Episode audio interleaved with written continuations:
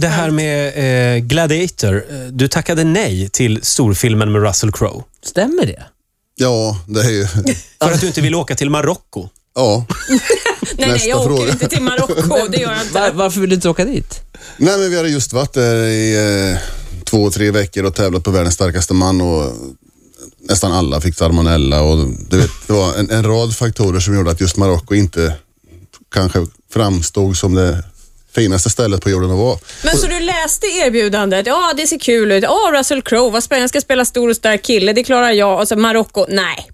Ja, lite så. Fast han, han ringde och, och, och det här var ju också under Magnus lyfta skrot. Ungefär, det, det han återgav de här måtten och vikter, det var ungefär när jag var, nu är jag lite Ja. lättare och så, men då, då var man inne i en fas där just träna och tävla var jätteviktigt. Så liksom skygglappar på och bara fokusera på det. Och sen mitt i alltihop det där så ringer någon och, och börjar prata om en film. Så man lyssnar med, med ett halvt öra bara för man Du, Förvänt- upp, du pumpar med hantlar samtidigt. Nej, men du vet, så här, det, ja, finns, ja, det finns ja. aldrig någon som ringer och säger så här, tjena jag jobbar med en ganska medioker filmproduktion faktiskt som Nej, förmodligen nej. ingen kommer kolla på. Men hur, ja. Och vi vill att du ska släppa det du håller på med och bara hålla på med det här nu ett halvår.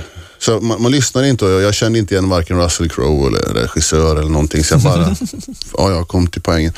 Och sen så avslutade han med att säga Marocko och då, Men sen gick det en tid och sen gick ju den här filmen upp och det blev ju en succé, verkligen. Stor film.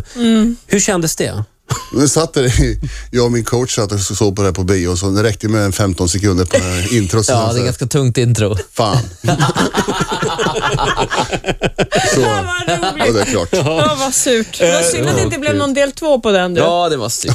Får jag fråga en sak, Roger? Jag bara, jag bara undrar, hur, inte dig alls, utan Magnus. Ja, ja. Konstigt det blev. Nu är det imorgon. Hur ser din, vad äter du till frukost? Hur mycket äter en sån här kar som du? Eh, det finns ju eh, under den här åren som jag verkligen försökte liksom gå in för att tävla då, att man ju, då var egentligen just att få i, få i sig maten det stora problemet då, för man åt varannan timme och tryckte i så mycket det gick nu.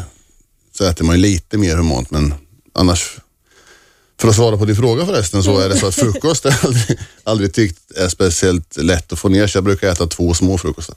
Ja, för det läste jag nämligen om dig, att du, att du käkar frukost två gånger per dag. Och du, eh, du sa två små frukostar. Frukost nummer ett, står det här, enligt mitt eh, material, eh, researchmaterialet i alla fall. En liter vanlig yoghurt.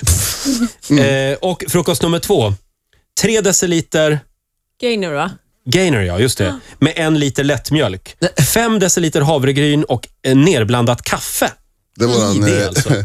det är våran eh, ja, den- vi är nästan lite kända för den fina mixen. Men, men är, det så, är det så här fortfarande? Är det här en lätt frukost för dig fortfarande nu när du tränar mindre? Nu kanske jag tar den, den där specialdrinken som vi körde jämt för, för den är jag så makalöst less på så det går inte längre. Så den, nu kör jag, det kanske blir en fem, sex ägg och lite bröd och lite sånt. Ja, men det är aldrig typ ett par skivor rostat bröd med lite marmelad och så? Nej, Nej, det är det. den grejen går bort.